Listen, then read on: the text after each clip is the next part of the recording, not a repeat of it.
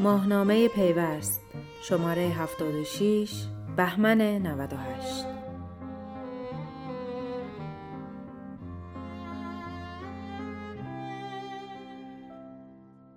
مدیرعامل آسیاتک خروج از صنعت در برنامه های ما نیست.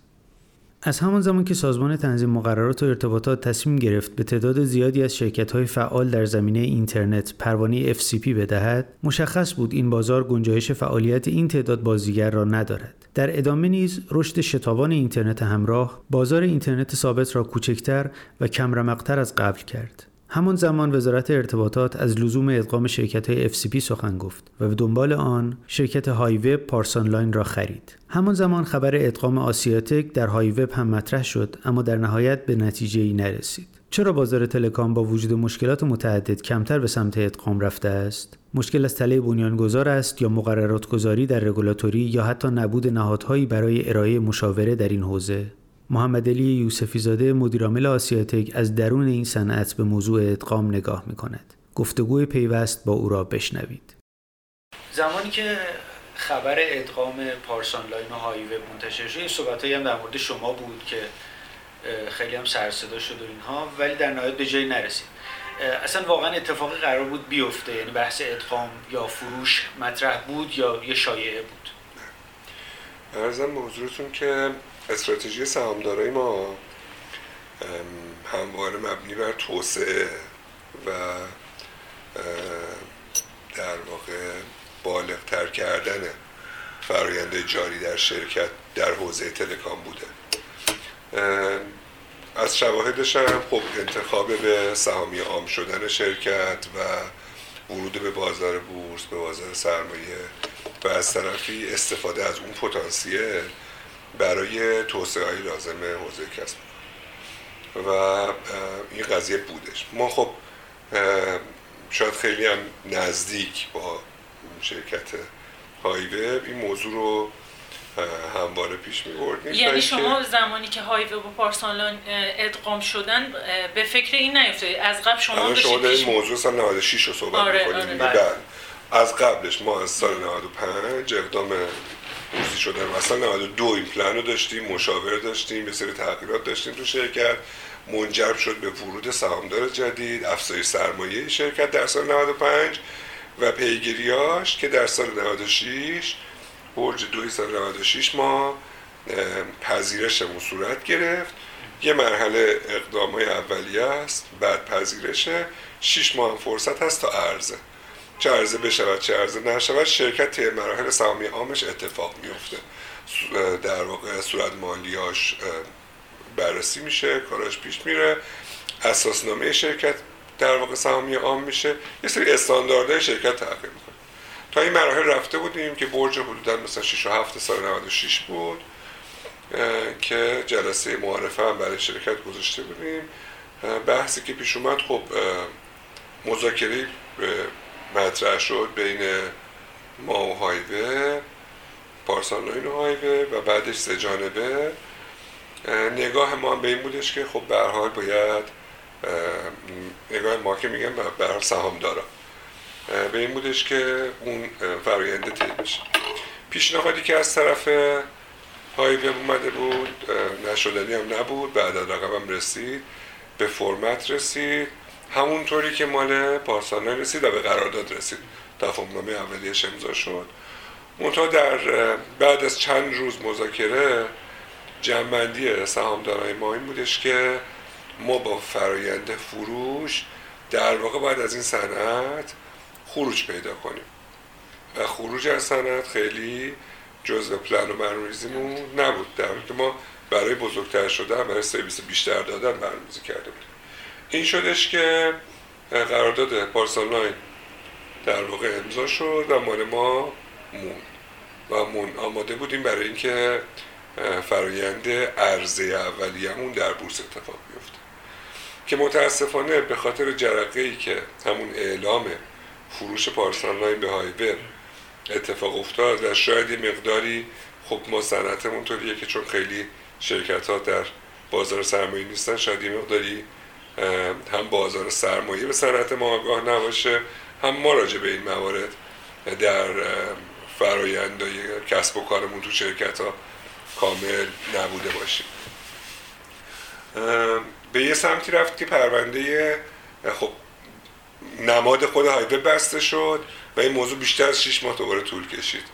به خاطر ابهاماتی که در اون ادغام مطرح شده پیش رفت ما هرچی اعلام برات کردیم که آقا ما مذاکره کردیم ولی جنبندی نشده. اصلا پشت صحنه و روی صحنه ای وجود نداره. و سازمان بورس به ما اعلام کردن که این مسئله باید بماند تا شفافیت هایوه در بیاد. حسابرسی ویژه خواسته بودن. بعدش ارزم به حضورتون که استعلام را کرده بودن از نهادهای مربوطه برای روش های مالی و حسابداری که اتفاق افتاده بود. با سازمان تنظیم جلساتی داشتن با در واقع وزارت خونه رفت آمدی داشتن راجع به پروژه یو اس و این حرفا. خلاص مجموعه اینا ما رو از اون شیش ماه فاصله پذیرش تا عرضه گذروند.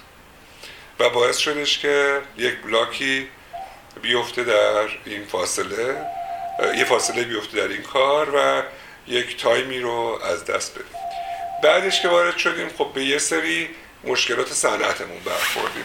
به مشکلات صنعت برخوردیم خلاصه تقریبا شده بودش اواسط سال 97 از اواخر سال 96 هم تغییر تعرفه ها گرفته بود. رشد موبایل برودبند بسیار زیاد بود. عدم رعایت در واقع پلن و تعرفه های فروش توسط اپراتورهای موبایل که همچنان هم البته ادامه داره وجود داشت که باعث شد کسب و کار ما به یک چالشایی بخوره. خود ما هم سرمایه گذاری کرده بودیم تو حوزه دیتا سنتر دیتا سنتر میلاد رو سرمایه گذاری کرده بودیم. توی چند حوزه تو حوزه دی اس سرمایه گذاری کرده بودیم. پروسس چالش های مالی هم خود آسیاتک داشت که البته اگه اون پلنمون در سال 96 ارزمون اتفاق افتاده بود همه این مسائل با به موقع افزایش سرمایه به موقع این حرفا این چالش ها موجاش گرفته می‌شد. که منتهی شد به اینکه تحمل کنیم. مذاکرات دیگه این هم داشتیم برای توسعه شرکت. case های مختلفی وجود داشت برای اینکه بتونیم وارد فضا بشیم و سرمایه گذار جدید وارد شرکت بشه شریک جدید وارد بشه. حتی مذاکرات دور دومی که با پارسان لاین اتفاق افتاد بین پارسان لاین و های‌وب که منتهی شد به این ادغام صورت گرفته. برای ما هم مواردش وجود داشت و به این رسید که به حال ما پلنمون رو برای این داشته باشیم که دوباره با حل مسئله شدن این حرفا با صورت مالی سال 98 بتونیم فرایند پذیرش و عرضه مجددمون رو در بورس طی کنیم و داشته باشیم. یعنی جزء برنامه. سال 99 شما میرید توی بورس. ما الان در واقع همه پیش های مالی و ساختاریمون رو انجام دادیم اصلاح ساختار مالیمون اصلاح ساختار سهامداریمون در حال ثبت هستش. کارش داره انجام میشه که اگر خدا بخواد بعد از عید بتونیم تو اولین تایم ممکن صورت مالی داشته باشیم و درخواست پذیرش و ارزمون رو انجام چند درصد؟ بر اساس قانون سازمان بورس دیگه. ما چون بازار بورس و اوراق بهادار می‌خوایم بریم قاعدتا ده درصد ارز اولیه است. هر چی که قوانین سازمان یعنی بعدش دیگه میشه عین قالب خود سازمان شما یعنی تا چقدر آمادگی عرضه دارید؟ ممکنه بیشتر عرضه کنید؟ قاعدتا ده درصدش که ارز اولیه است. بعد مثلا چند درصد هم می‌ذاریم خدمت بازارگردان که ماجرا مدیریت کنن. ارزه بزرگتری الان مد نظرمون نیستش. همین سهامی عاممون فقط تکمیل بشه ارزه هم اتفاق بیفته. بعد بر اساس پروژه که هستش ممکنه که حالا تصمیمی داره بگیرن. یا افزایش سرمایه‌ای بخواد اتفاق بیفته و اینا اون موقع هستش. پیش بینی های افزایش سرمایه‌ای رو داشتیم ما یه افزایش سرمایه ثبت شده داریم. از اون برنامه‌ای که در سال 96 داشتیم 100 درصد افزایش سرمایه داشتیم.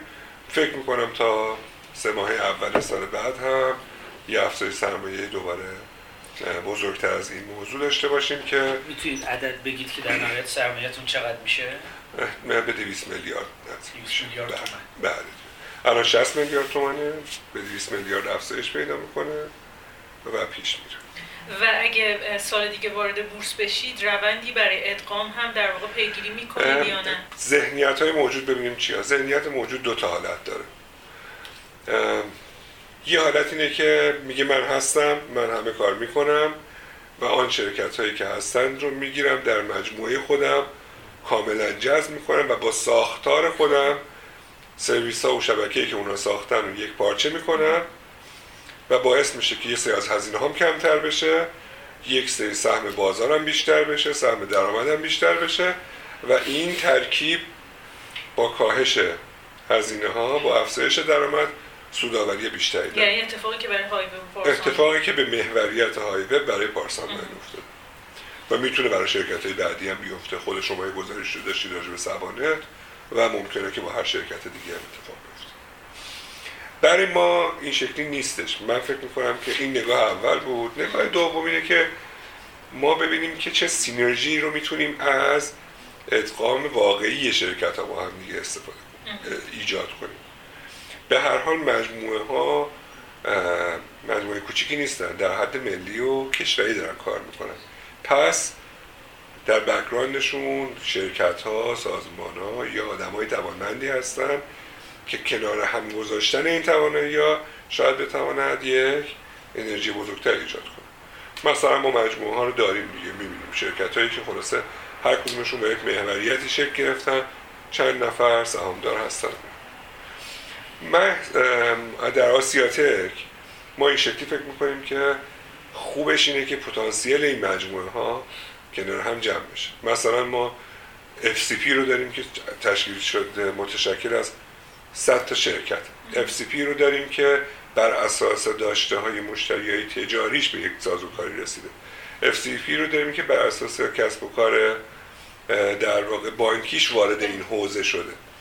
اگر ما بتوانیم با کمک تنظیم مقررات و با بلوغی که واقعا باید در تنظیم مقررات وجود داشته باشه. و در سهامدارایمون محوریت این رو داشته باشیم که در یکی از این در واقع مدل یکی از این سیستم ها. اینا رو کنار هم جمع کنیم با هرچند که هرچی اینا بزرگتر میشه سختتر میشه نگاه ها متفاوت میشه استراتژی ها متفاوت میشه. ولی واقعا کانسپت سهامداریشون جدا باشه. و به تیم مدیریتی که توی هر کدوم این شرکت ها آدم های قابلی وجود دارن. کنار هم بشینن بتونن از تواناییشون استفاده کنن. فکر می‌کنم که میشه گل بزرگتری رو زد. از اینکه ما بخوایم صرفا مشتری ها و دارایی شرکتی رو بخریم و بیایم بگیم شرکتمون بزرگتر شده.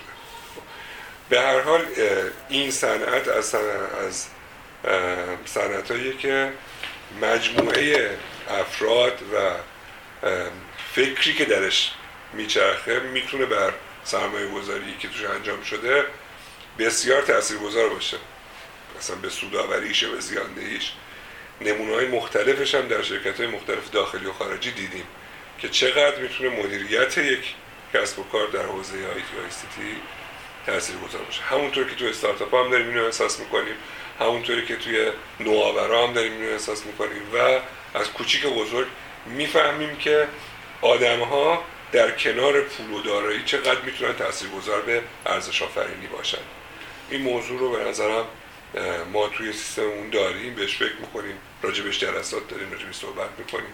با دوستان و همکارانمون راجبش به رفت آمد داریم و صحبت می‌کنیم. انشالله که از ازش بشه یک خیلی ایجاد کرد و یک مدلی ایجاد کرد و پیش ببین رفتن پارسان لاین از این بازار که خب از قدیمی های این حوزه اینترنت و از اون دایلاب داشت کار می‌کرد و اینها یه حسی رو داد که این بازار به سمت ورشکستگی داره میره و عملا اینترنت ثابت یا بگیم این تعداد بازیگر رو دیگه نمی‌تونه داشته باشه یا اینکه بگیم کلا داره ورشکست میشه و برای همین بود که فروختن و رفتن. یعنی این حس رو به بازار میده فکر می‌کنید که الان اگر قرار باشه ادغامی باشه یا فروشی باشه برای جلوگیری از این ضرردهیه یا برای بزرگ کردن بازاره؟ این صنعت هم مثل خیلی چیزهای دیگه. دوران در واقع طلایی داره و با تغییر تکنولوژی یک بهایی بهش داده میشه و دوباره برمیگرده به یک دوران طلایی. دوباره این نوستان هم, هم یعنی سینوس همیشه هستش. خب این الان میشه گفتش که به دلیلای داخلی خود تکنولوژی که ما درگیرش بودیم و رفتارهای خارجی که باش شد وارد این فضا شده. یه نگاه اینه که بله تکنولوژی DSL تموم شده و ارتباطات در حوزه DSL مردنیه. داره به سمتی میره که از بین بره. ولی شما نمی‌تونید انکار کنید که ارتباطات لازمه مردم نیست. هر روز داره ذریب این موضوع بیشتر میشه. این که ما بتونیم شبکه تمیزی داشته باشیم حتی با این تکنولوژی قدیمیه سرویس مناسب به مردم بدیم چیزی نیستش که بگیم از دست میره یا خیلی کوتاه مدت. نه. حتما باید تکنولوژی بعدیش بیاد تا جایگزین بشه. یه اتفاقی هم وجود داره یه بیمهری هم به ثابت شده اونم توسط اختیاراتی که به موبایل داده شده.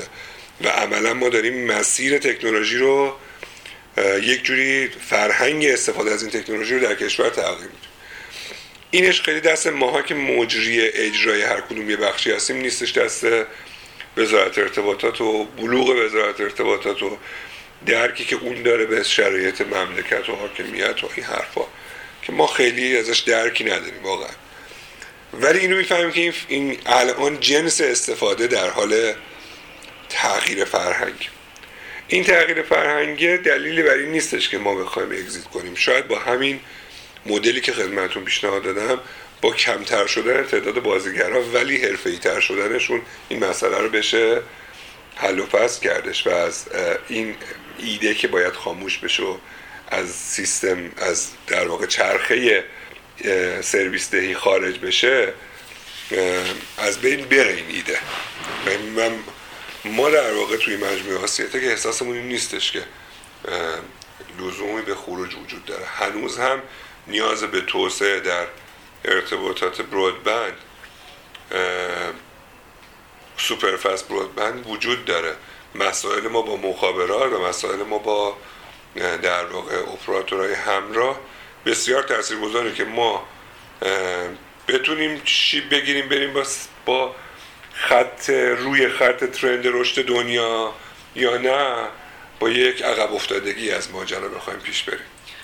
ولی این شرایطی که در مورد ادغام و خرید توی حوزه اینترنتی در واقع به وجود میاد به باور شما چقدر در واقع بر اساس اون روند بلوغ است؟ یعنی شما این دیدو دارید که احساس می‌کنم شما این دیدو دارید که این یک روند ناگزیریه و به بلوغ این حوزه در واقع کمک می‌کنه. ولی از نظر شرکت های دیگه وقتی که مثلا باشون صحبت می‌کنی چون اینقدر فضا براشون سخته و کار کردن تو این فضا براشون سخته به سمت این ادغام دقیقاً. دقیقا دقیقا اون که فضا سخته هستش. اصلا خیلی از دوستانی که می‌خوان اگزیت کنن از موضوع و خارج بشن به دلیل اینکه میگن سختیاش نسبت به سرمایه گذاری در حوزه دیگه انقدر زیاد شده که دیگه بعضا نشدنیه. یعنی فرض در خیلی از جلسات اینه که خلاصه این مسئله با شرکت مخابرات حل نمی‌شود. اصلا ما بریم یه خلق جدیدی از اول بکنیم. دوباره بریم شبکه سازی از اول کنیم چیزی که 50 سال طول کشیده تو این کشور شکل گرفته. خب. اینا اتفاقای غلطیه. اینا رو واقعا یه قسمتی از خروجا دلیلش همینه که دیگه میگن ما توان ما قد و قوارمون و توانمون انقدر نیستش که بخوایم این کار رو پیش ببریم. یکی از دلایلش هم در واقع تغییر تکنولوژیه که دیگه مثلا با ده تا بازی کرد نمیشه اون تکنولوژی جدید رو ایجاد کرد. هر دوتا اینا هستش. به واقع اگر قرار باشه که شرکت مخابرات هم از بسترهایی که داره به اشتراک بذاره این که بخواد به تعداد مثلا بیشتر از انگشتای دست به اشتراک بذاره واقعا راحت نیستش. نگاه هم بکنیم در کشورهای کوچیک و بزرگ دنیا هم همین شکلی لایه های سرویس دهی از لایه های ایجاد سرویس و شبکه یه ذره تعدادشون متفاوت مثلا کشور بزرگی نگاه می‌کنیم مثلا دو تا سه تا در واقع اپراتور زیر ساختی داره. تازه اونا هم به رسم نیازاشون اومدن سرمایه گذاریشون رو تقسیم کردن. هر کدوم تو یه حوزه یه تکنولوژی یا یک منطقه بسته به جنس کشورشون مدلاش الباقیش هم سرویس دهنده که میشن مثل همین سرفکوهای ما که خب فراوون وجود دارن و به مردم سرویس میدن. که اون نیاز همه کشورها هستش. چون مردم منیج سرویس می‌خوان تو خونهشون می‌خوان همه خدمات ارتباطیشون رو یک اپراتوری بیاد بهشون بده. و ارزامن اپراتورهای بزرگ منیج سرویس خوبی در به مشترکینشون نمیده. حتما یه لایه بعدی دارم که اون کارو می‌کنه یکی از چیزایی که خودتون الان اول صحبتتون اشاره کردید بود که وقتی که داشتید فرآیند ادغام شروع کردید از مشاوره های کمک گرفتید. چقدر واقعا توی این حوزه اون نهادهای تخصصی که بتونن خودشون در واقع برای شرکت ها کار ادغام یا خرید رو در واقع انجام بدن وجود داره؟ چون تو تمام دنیا مثلا نهادی مثل اینوست بانک وجود داره که اونها خودشون میرن مذاکره می‌کنن ولی تو ایران این شکلیه که مدیر عامل با مدیر عامل میره مذاکره می‌کنه. چقدر در واقع اینم این که میگم خدمتتون من که از بزرگای همین صنعت صحبت می‌کردیم. یاد گرفتم. که ایشون می‌گفتن اصلا نباید شرکت ها با هم دیگه مدیر عاملانشون یا سهامدارانشون صحبت کنن. اصولا تحلیل ها و ادغام ها توسط مشاوره انجام میشه. حالا ما مثلا خودمون یه دوره ای با بانک خاورمیانه مثلا تو این حوزه یه تیمی رو داشتن بهمون مشاوره دادن و خیلی هم نگاهمون رو متفاوت کردن تحلیلاشون رو.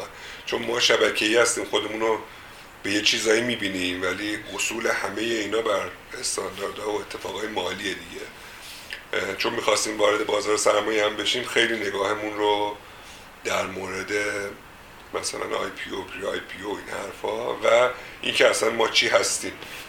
مثلا یه, یه گزارشی از اینکه واقعا اون چیزی که من فکر می‌کنم صاحبشم چی هستش بود خیلی کمک کرد که بعد می‌دونم مثلا خیلی شرکت های دیگه تو این حوزه یه پیشنهادی مثلا ما داشتیم به سازمان تنظیم مثلا نظام صنفی هم دادیم به طرف شرکت ها هم دادیم. به جایی نرسید ما گفتیم آقا این مسئله ارتباطات fix رو با همدیگه تفاهم ننویسیم شرکت ها و سازمان تنظیم. هزینهش هم ما بدیم بریم از آیتیوی مشاور بیاریم.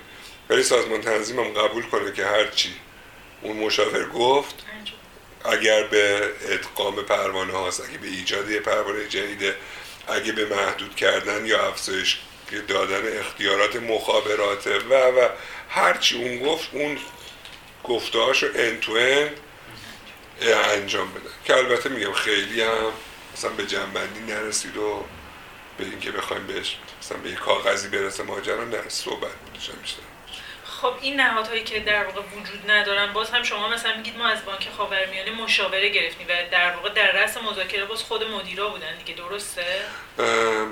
نه. مدیرا که اصلا ما خاورمیانه فقط ما تحلیل ما رو انجام داد به مرحله بعدی که در مورد ادغام در مورد جذب شرکتی یا یا هر مدلی صحبت بشه اصلا نرسید. حالا اونم باز خب چقدر فکر می‌کنید که وقتی این نهادهای تخصصی نیستن این به این که حالا بخوان شرکت ها با هم دیگه 100 درصد کارا ناقص انجام و چقدر چند درصدش واقعا به این مربوطه و چند درصدش به اون قانونگذاری که میگید باید سمت رگولاتوری در واقع انجام بشه مربوط هستش؟ درصد بندی نمی‌تونم بکنم ولی یه حجم زیادی از مسائل در سازمان تنظیم الان مدل همینجوری یکی بیشتر پیگیری بکنه بیشتر به نتیجه برسه هستشه. که خب این خوب نیستش ممکن یه جایش منطبق نباشه. در سمت شرکت ها هم خب به قول آقای جهرومی تله بنیان گذار دیگه همه فکر می‌کنن خودشون هستن. مرسی.